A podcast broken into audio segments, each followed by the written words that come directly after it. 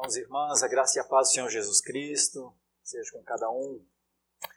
Vamos para a Escritura, por favor, abramos a Escritura em Atos dos Apóstolos, capítulo 28. Atos dos Apóstolos, capítulo 28. Já perguntei aos irmãos que estavam hoje pela manhã, disse que a igreja estava bonita, com bastante gente, mesmo nesse dia de feriado, mas povo de Deus vindo para adorar o Senhor. Eu e o presbítero José Antônio, também o diácono Fábio e o diácono Samuel estávamos na nossa congregação hoje pela manhã, no bairro Horizonte Azul, onde Deus nos deu o privilégio de receber novos membros por batismo e profissão de fé. Eu não contei, mas eu penso que uns 10 mais ou menos, Fábio, mais ou menos isso. Louvado seja Deus. Nossas congregações, é isso, né, presbítero? Nossas congregações, através de evangelização, discipulado e missão, têm recebido mais e mais todos os anos, bem como, bem como aqui na nossa igreja, na sede. Graças a Deus por isso, a Ele honra, glória, dignidade e poder. Isso é o Senhor e o seu poder. Aliás, nós vamos falar disso nessa noite, sobre algumas, algumas formas de compreender o poder de Deus. Numa passagem, a passagem de Paulo, quando ele ancora, se é que dá para se dizer assim, quando o navio chega à ilha de Malta, depois daquela tempestade, e por alguns versículos nos é narrado as, as, os desígnios de Deus, os desígnios que mostram quem Deus é. E quando eu falo isso, queridíssimos irmãos e irmãs, é para fazer uma defesa, a defesa do Deus que aos seus amados, ele nunca se esconde. Ele é Deus revelado.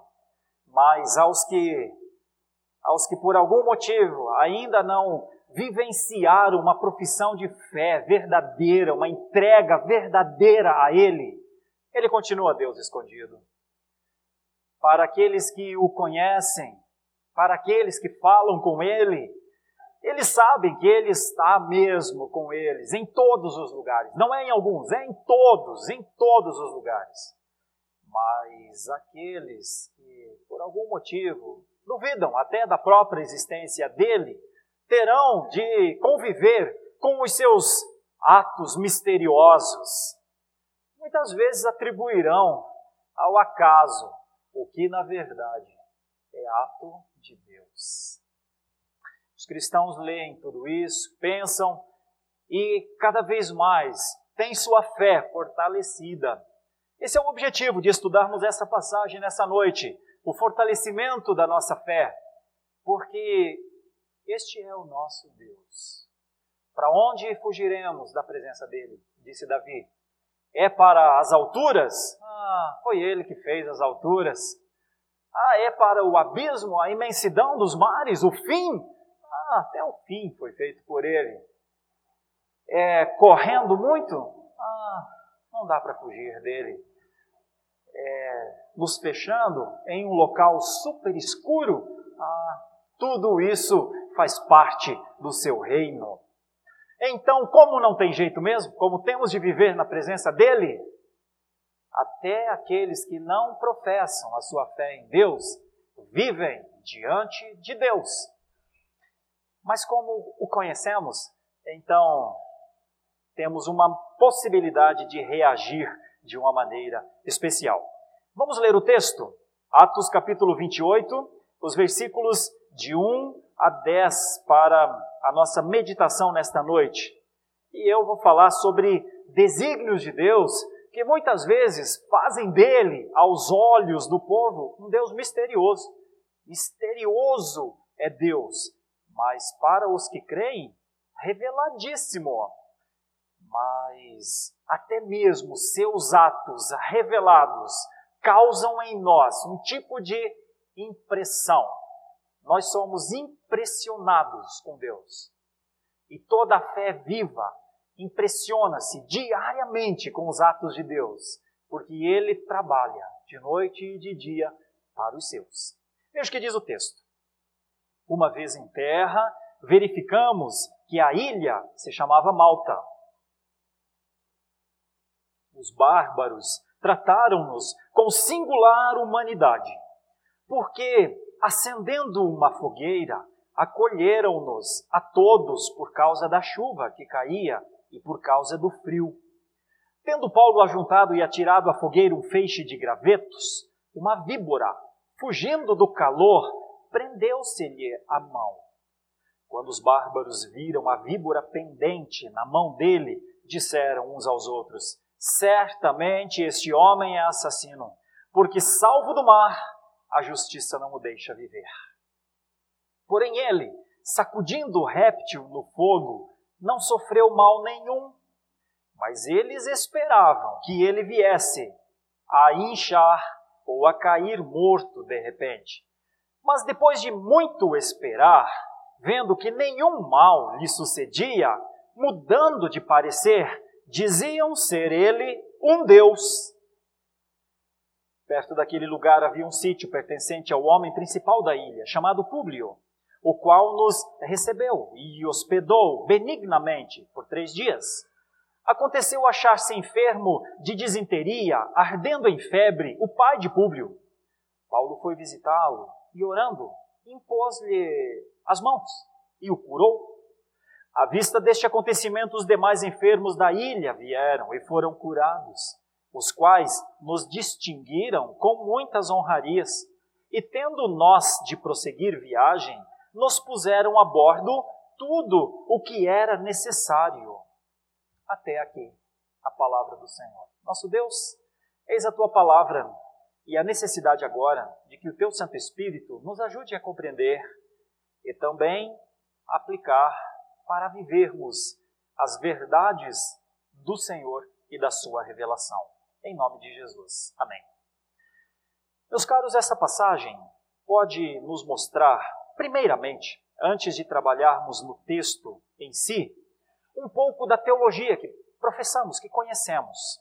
Por exemplo, a graça comum.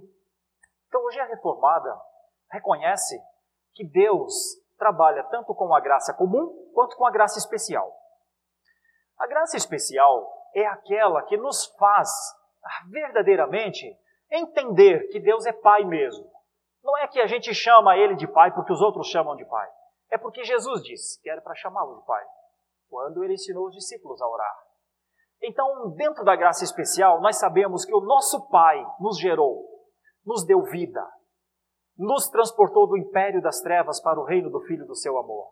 Nos trouxe para a sua família, mudou o nosso status. Antes éramos criaturas, agora somos filhos. Somos filhos que amam andar sobre a voz poderosa do nosso Deus, que diz: anda neste caminho. E nós andamos. Não andamos por nossas forças, andamos por Sua graça poderosa, soberana. A graça que mantém um cristão, apesar das lutas que ele enfrenta, mantém-no em caminhada.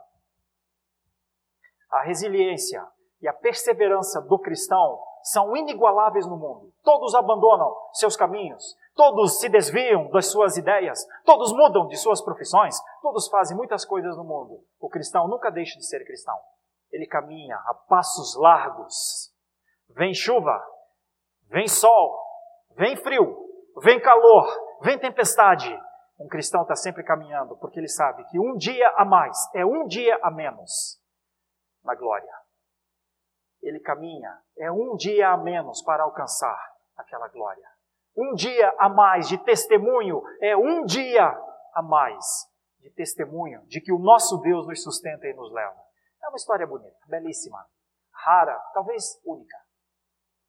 Digo isso para ajudá-los a perceber a graça especial de Deus e o cuidado paternal de Deus em todas as situações. Em todas, absolutamente em todas. Mas Deus também trabalha com a graça comum. E a graça comum, ela não é necessariamente salvífica, mas ela revela Deus. Ela mostra um Deus por trás do seu agir. Nós, que o conhecemos como Pai, nós vemos a sua graça comum, mas aqueles que não o conhecem como o Senhor, Rei soberano, a quem se deve toda adoração, a quem a coluna deve se dobrar, eles acham que ah, são coisas da natureza, são coisas até mesmo da evolução, atribuem a, a pessoas coisas que são da obra de Deus. Mas Deus opera também na graça comum, de uma maneira surpreendente. É o caso aqui. Por exemplo, quando eles chegaram nesta ilha, é Lucas que está narrando, e Lucas, a partir de uma perspectiva é, grega, helênica, chama essas pessoas de bárbaras. E assim como os judeus chamam os gentios gentios, porque não são judeus da raça, da genealogia judaica, os gregos também chamam quem não é versado na língua grega de bárbaros. É uma ideia aqui mais para nativo, os nativos da ilha. Mas não se esperava nada desses nativos, na verdade, espera-se muito mais violência de nativos e de bárbaros. Olha que surpresa, os bárbaros não são tão bárbaros assim. Porque o texto diz que quando Paulo chegou àquela ilha, você sabe, a, o, o, navio em que Paulo estava foi destruído por causa da tempestade, houve um problema gravíssimo. Então eles tiveram de aportar nessa ilha, que era a ilha de Malta. Eles nem sabiam que era Malta, a ilha. Se eles não sabiam o nome da ilha, imagina se eles soubessem ou se sabiam quem era o povo que estava naquela ilha, não é? Então é, é um momento extremamente complicado. É um momento para chegar num local desconhecido e receber talvez toda a, a raiva, o ódio ou outras coisas, né, de um povo muito desconhecido. No entanto, Lucas diz: mas não foi assim eles trataram com não pouca, diz o texto no original, humanidade. Isso é graça comum. É Deus operando a sua graça, o seu bem, o seu querer, os seus desígnios, até mesmo com gente que não o conhece como Deus, que não o adora como Deus, mas até mesmo lá estão os desígnios de Deus. Por isso, Lucas fica impressionado e ele diz que eles fizeram uma fogueira, levantaram uma fogueira, acolheram ah, de maneira assim muito muito quente, muito calorosa, porque era um momento de chuva fria.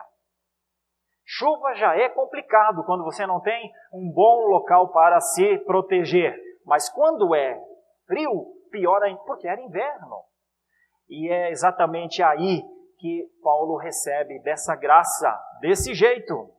Mas o texto nos mostra como mesmo como dentro da graça comum é difícil compreender os desígnios de Deus. Por isso, a grande maioria dos beneficiados pela graça comum não atribuem a Deus poder e honra e dignidade. Vejam só, do versículo 3 para frente, então eles arrumam lá uma fogueira e tudo mais, e quando começa a esquentar, Paulo toma uns gravetos e joga no fogo.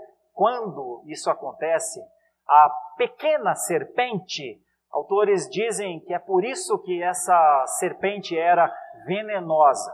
Dois motivos.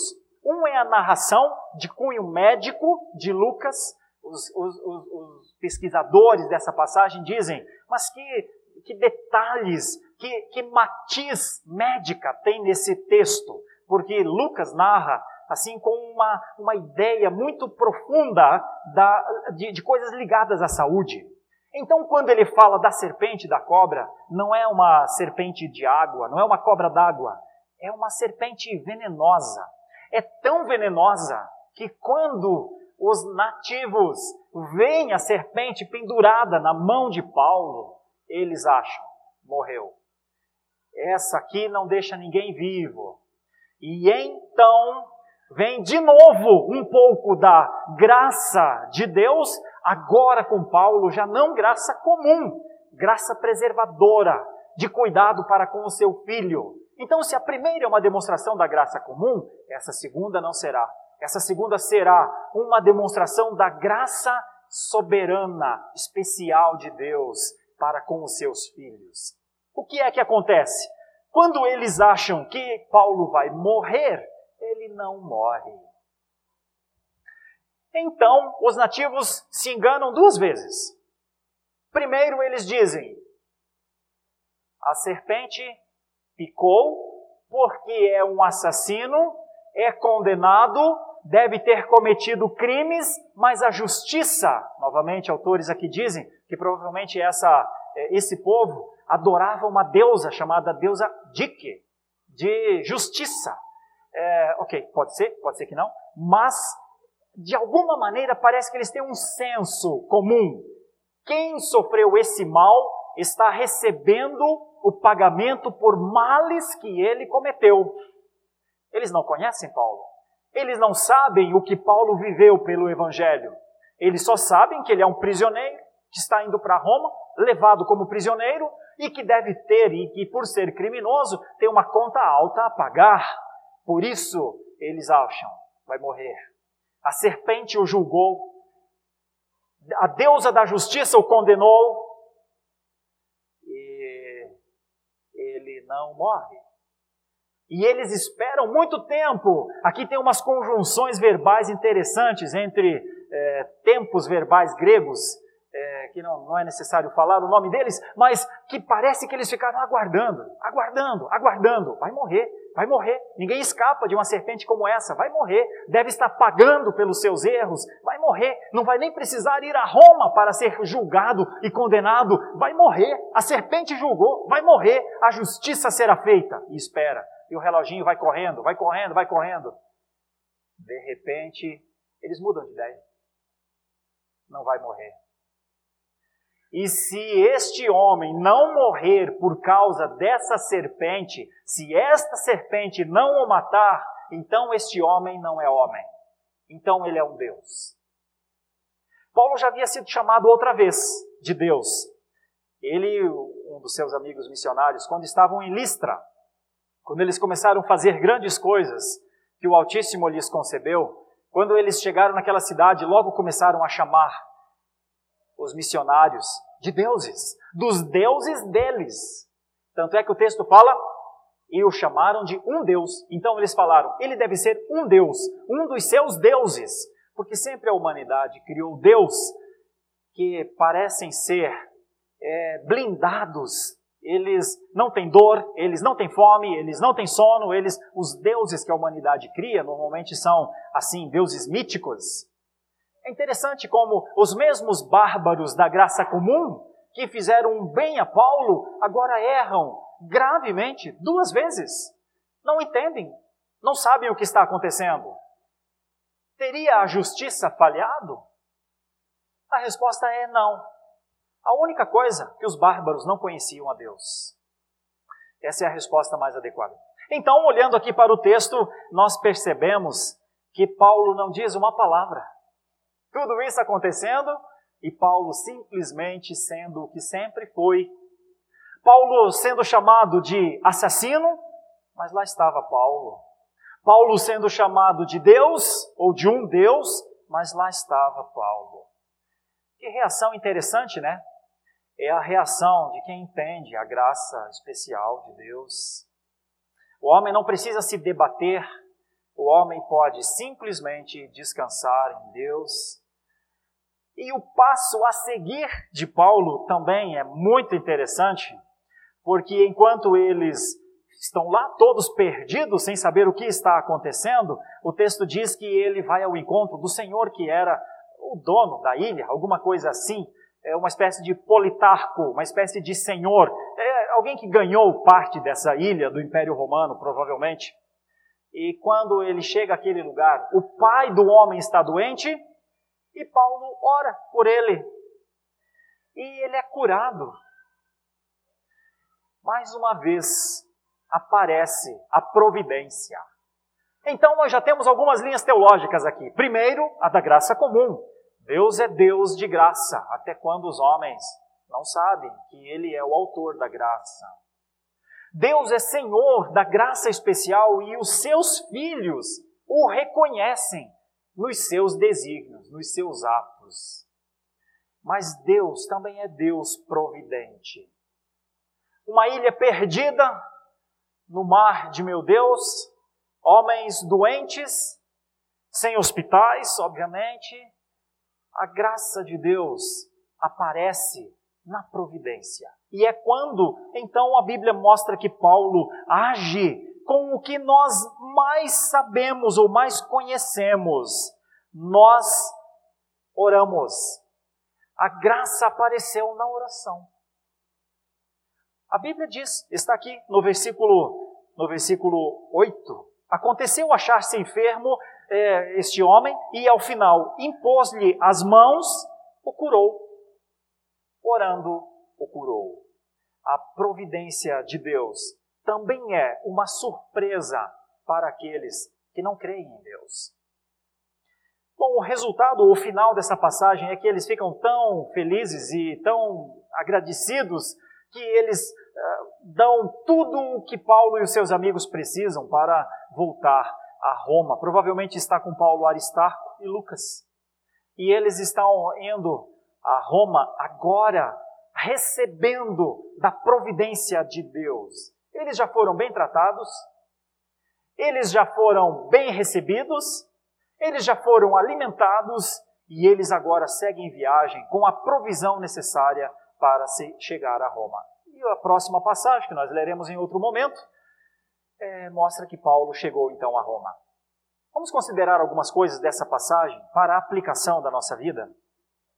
Meus irmãos, muitas vezes nós talvez temos alguma dificuldade ou com as culturas ou mesmo com as pessoas, mesmo com os povos.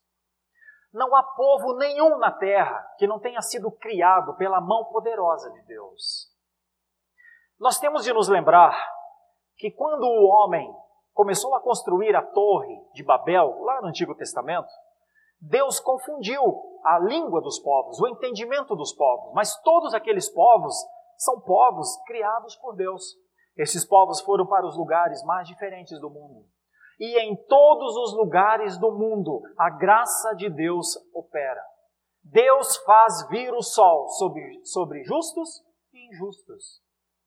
Então, na nossa linha teológica missional, na nossa linha teológica é, redentiva, na nossa linha teológica de quem defende a glória de Deus, nós não devemos odiar as pessoas do mundo. Nós temos uma posição tomada contra os sistemas, nós temos uma posição tomada contra as, as agressões à glória de Deus, mas nós não podemos odiar o que Deus sempre amou. Deus amou a sua criação. Tudo o que nossos olhos veem é da criação de Deus. Então nós não somos uma seita. Nós não achamos que só nós estamos certos. Nós não achamos que só dentro dessa igreja existe salvação. Os calvinistas não pensam assim. Os calvinistas creem na soberania de Deus. A cruz de Cristo e o seu sangue são suficiente para todo o que conhecer, é, receber, confessar e crer em Jesus Cristo. Então, se o mundo inteiro, os sete bilhões, crescem em Jesus, o seu sangue era suficiente, é suficiente para isso. Os nossos olhos não veem essa fé, não veem esse ato, não, não, não, não temos como, como prever ou esperar ou querer que isso aconteça mas temos de crer na soberania de Deus de tal maneira que entendamos juntos que o amor de Deus é para com todos, especialmente para com a sua criação. Então nós não somos um povo que se separa socialmente do mundo, que não quer contato com as pessoas do mundo. Eu não sou pastor que chama as pessoas para vir para dentro da igreja e se afasta das pessoas lá de fora. Nós temos de nos separar moralmente. Nós somos separados moralmente. A nossa moral, a nossa ética é a nossa adoração ao Senhor. Então, nós não, não, nos confundimos com os atos das pessoas lá de fora, mas isso não quer dizer que nós rompamos as amizades com as pessoas lá de fora. Nós convivemos com elas para testemunhar a graça redentora de Cristo. É bem verdade que muitos cristãos, depois de muito tempo, eles perdem totalmente o seu poder evangelístico, a sua condição de testemunhar porque eles se fecham dentro das igrejas. E eles passam a viver como se isso fosse a vida. Meu santo Deus, nós não somos um monastério, isso aqui não é uma casa de monges. Isso aqui é uma casa de gente que vem para adorar a Deus, para buscar a força da parte da palavra de Deus e para sair ao mundo, para sermos os evangelistas que Deus quer, porque essa é a ordem da grande comissão: fazer discípulos em todas as nações. A graça assiste os cristãos. A graça preserva os cristãos. A graça preservou Paulo em Malta. Nem serpente derrubou Paulo em, Mar, em, em Malta. Nem o, o, o desconhecimento dos bárbaros, dos nativos, é, abalou Paulo em Malta. E apesar das dificuldades que ele teve, o que ele foi fazer? Ele foi curar o pai do homem lá da ilha. E a Bíblia diz que vieram todos os doentes da ilha. É isso que é o cristianismo. O cristianismo sempre faz o bem, até mesmo em situações bem adversas. Então, talvez nós tenhamos de pensar, não odiemos aquilo que Deus amou. A criação é sustentada por Deus. Até mesmo as pessoas que não o conhecem, Deus, na sua misericórdia, trata delas e na sua justiça vai julgar os seus atos, mas nós não somos os juízes do mundo. Ao contrário, nós somos os proclamadores da graça de Deus. Então, a primeira coisa que eu gostaria de trazer como aplicação às nossas vidas é: amemos os planos de Deus, amemos a criação de Deus, nos regozijemos por saber que tudo é sustentado pelo seu poder. E até mesmo aqueles que hoje odeiam ao Senhor e a sua graça, se na sua soberania o Senhor quiser trazê-los, Ele os trará pelo seu poder e nós nos impressionaremos com isso também. Como já fomos muito impressionados na vida quando vimos pessoas serem convertidas que nós imaginávamos, imaginávamos ser impossível. Assim é o nosso Deus. Mas tem uma outra coisa aqui também. E eu quero falar da diferença do entendimento de quem Deus é. Provavelmente, boa parte da existência não dará a glória a Deus por seu cuidado, por sua proteção.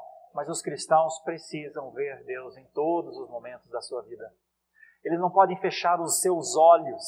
E um jeito de ter os olhos abertos para a graça contínua de Deus é pela leitura das Escrituras. Cristãos que leem as Escrituras são levados a ver os atos de Deus na história. Cristãos que leem, que amam as Escrituras, que leem as Escrituras como um alimento saudável para a sua vida, estão vendo o tempo inteiro os atos de Deus na história. Primeiro, eles veem nas Escrituras.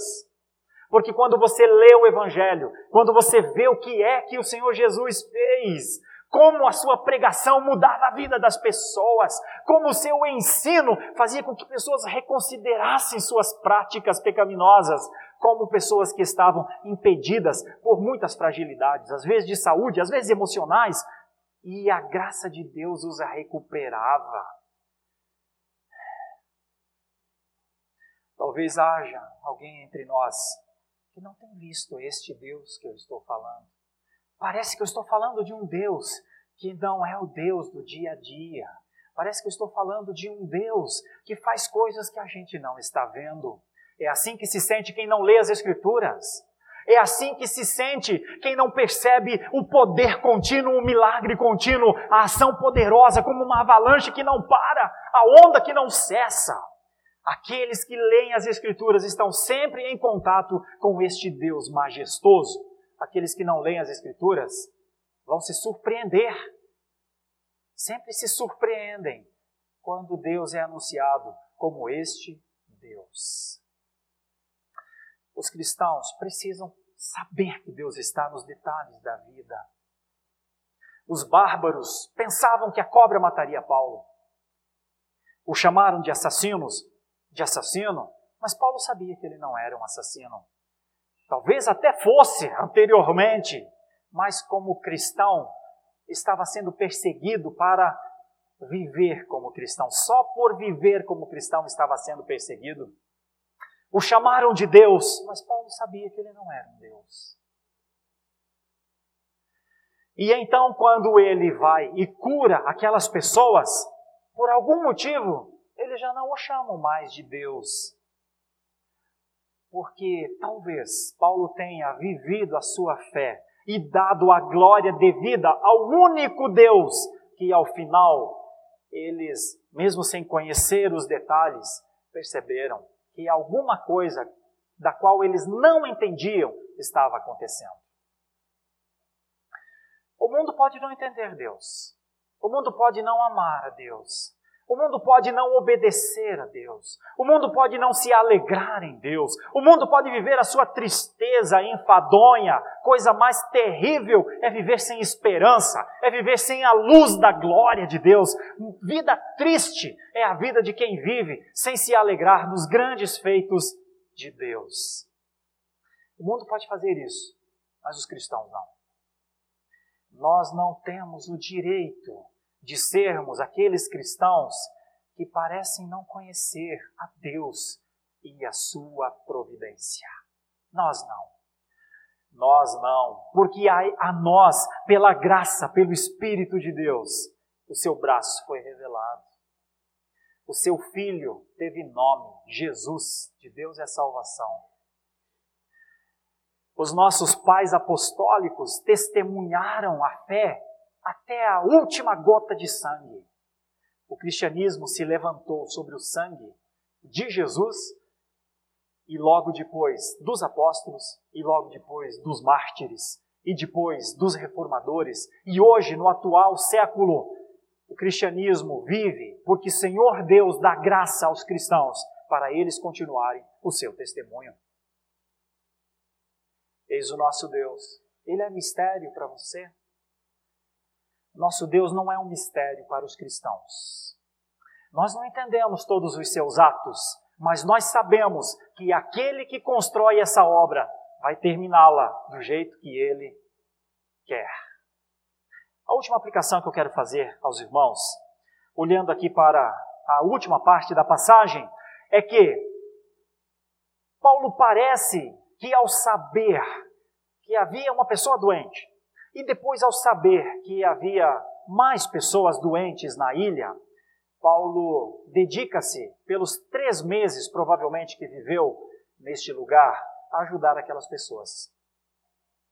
Eu estava em um avião e do meu lado estava um profissional de saúde, médico, extremamente cansado, já com uma idade avançada, e ele me cumprimentou, eu o cumprimentei, e ele perguntou para onde vai. Eu falei, vou para São Paulo. Ele falou, eu também vou a São Paulo. Depois de uma maratona muito grande na cidade em que nós estávamos, e ele disse, eu vou dormir. Você não se importa se eu dormir, se eu descansar aqui um pouco? Eu estou realmente muito cansado.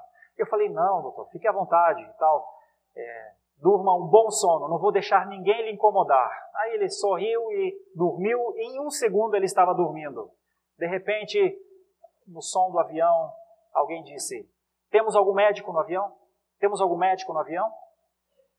Rapaz, ele ouvindo isso despertou e levantou a mão. Temos.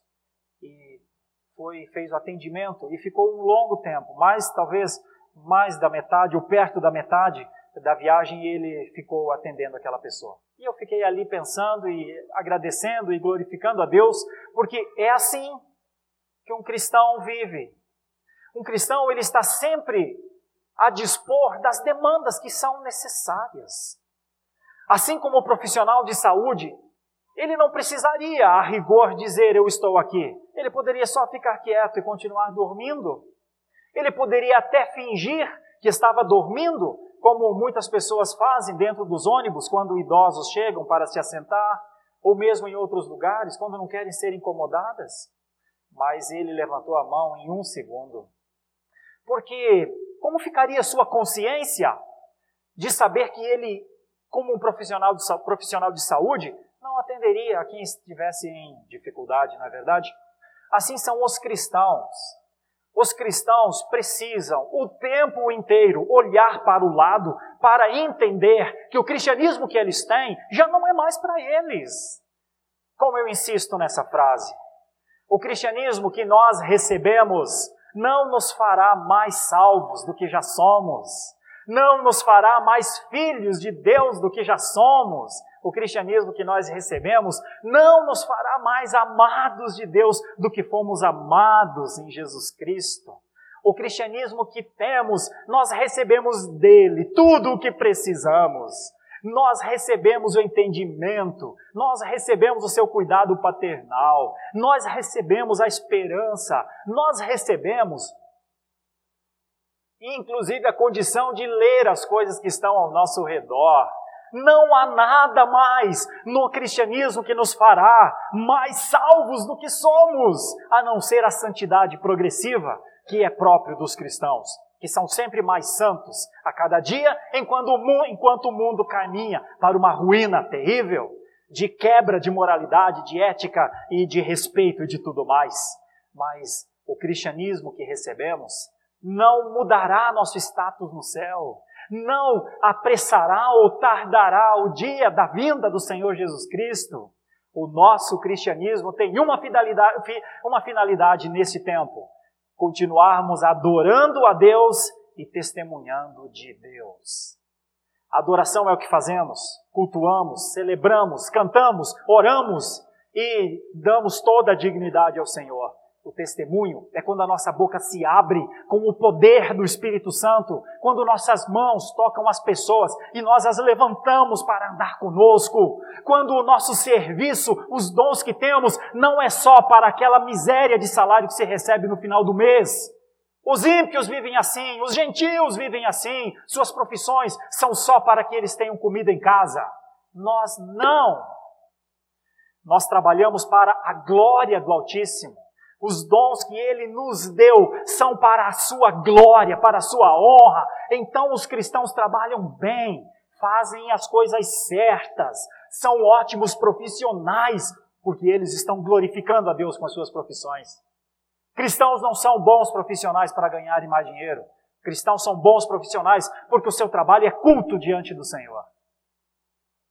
Como você lida com o seu trabalho? Paulo não era um curandeiro. Paulo não tinha dom de cura, porque o homem não tem dom e não tem poder de cura. Quem fazia isso era Deus através de Paulo. Lembra que eu falei? Ele orou. Ele orou. Ele tinha menos condições do que o médico que estava do meu lado, que foi atender a pessoa que estava com dificuldade. Ele orou. Você notou que não foi Lucas que foi trabalhar? Que não foi Lucas que foi cuidar dos enfermos? Lucas estava junto? Não. Foi Paulo, orando. Os cristãos servem a Deus com o seu cristianismo, glorificam a Deus com o seu cristianismo, e Deus é testemunhado lá na vida daquelas pessoas por um cristão. Com isso eu quero insistir numa coisa. Há sete anos você me ouve falar isso. Nós somos os missionários dessa igreja. Nós somos aqueles que fazem a missão no dia a dia. Como nós fazemos a missão? Primeiro, sendo disponíveis. Primeiro, olhando para as necessidades e de perguntando: posso ajudar? Depois, dentro das capacidades que temos, servir com as condições que temos. Somos profissionais de saúde? Sirvamos. Sua profissão não é só para você receber salário no final do mês, pelo amor de Deus. Tenha esse entendimento aberto, eu te peço, por misericórdia. Não deixa passar o tempo. Sua profissão é nas áreas de humanas. Olhe para quantas pessoas Deus coloca diariamente na sua vida. Você tem comércio? Você tem cuidado de alguma maneira? Veja quantas pessoas tra Deus traz diariamente à sua presença. É para falar de política? É para falar de futebol? É para falar do governo? É para falar do clima? Pelo amor de Deus, cristão não age assim? Cristão não. Cristão vê a necessidade e serve a Deus, porque pessoas estão em necessidade. A maior necessidade deste mundo é da graça de Deus, é do amor de Deus, é do Salvador Jesus Cristo. E muitas vezes o Senhor vai se manifestar na vida dos cristãos manifestou-se na vida de Paulo. Manifestará ou se manifestará na nossa, em nome de Jesus e para a sua glória. Então, as três aplicações, o resumo é: a primeira coisa é, não odeie aquilo que Deus amou. Essa existência é dele. Isso aqui é lugar dele. E nós podemos ver a sua graça em meio às coisas mais difíceis da vida, como no caso de Paulo. Nós podemos ver a sua providência A providência era de Deus, ainda que as pessoas não conhecessem a Deus. Mas a providência, porque Paulo havia recebido uma mensagem do próprio Deus. Fica tranquilo, ninguém vai se perder. Quando ele ainda estava no navio, você chegará a Roma. Por isso, um homem confia em Deus, pelas promessas de Deus. Assim são as promessas de Deus a nós. Eu te tomo pela tua mão direita, eu te sustento, eu te conduzo, eu te levo, corra com perseverança a carreira que te está proposta, olhando firmemente para o Autor e Consumador da fé, Jesus Cristo, o Senhor. Mas também nós precisamos estender nossas mãos.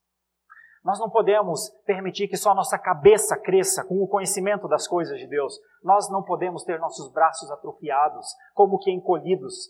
O cristão serve com as suas ações. As boas obras a que o Senhor nos preparou de antemão para que o glorificássemos vieram depois da salvação. Nós fomos salvos não por obras, nós fomos salvos por graça.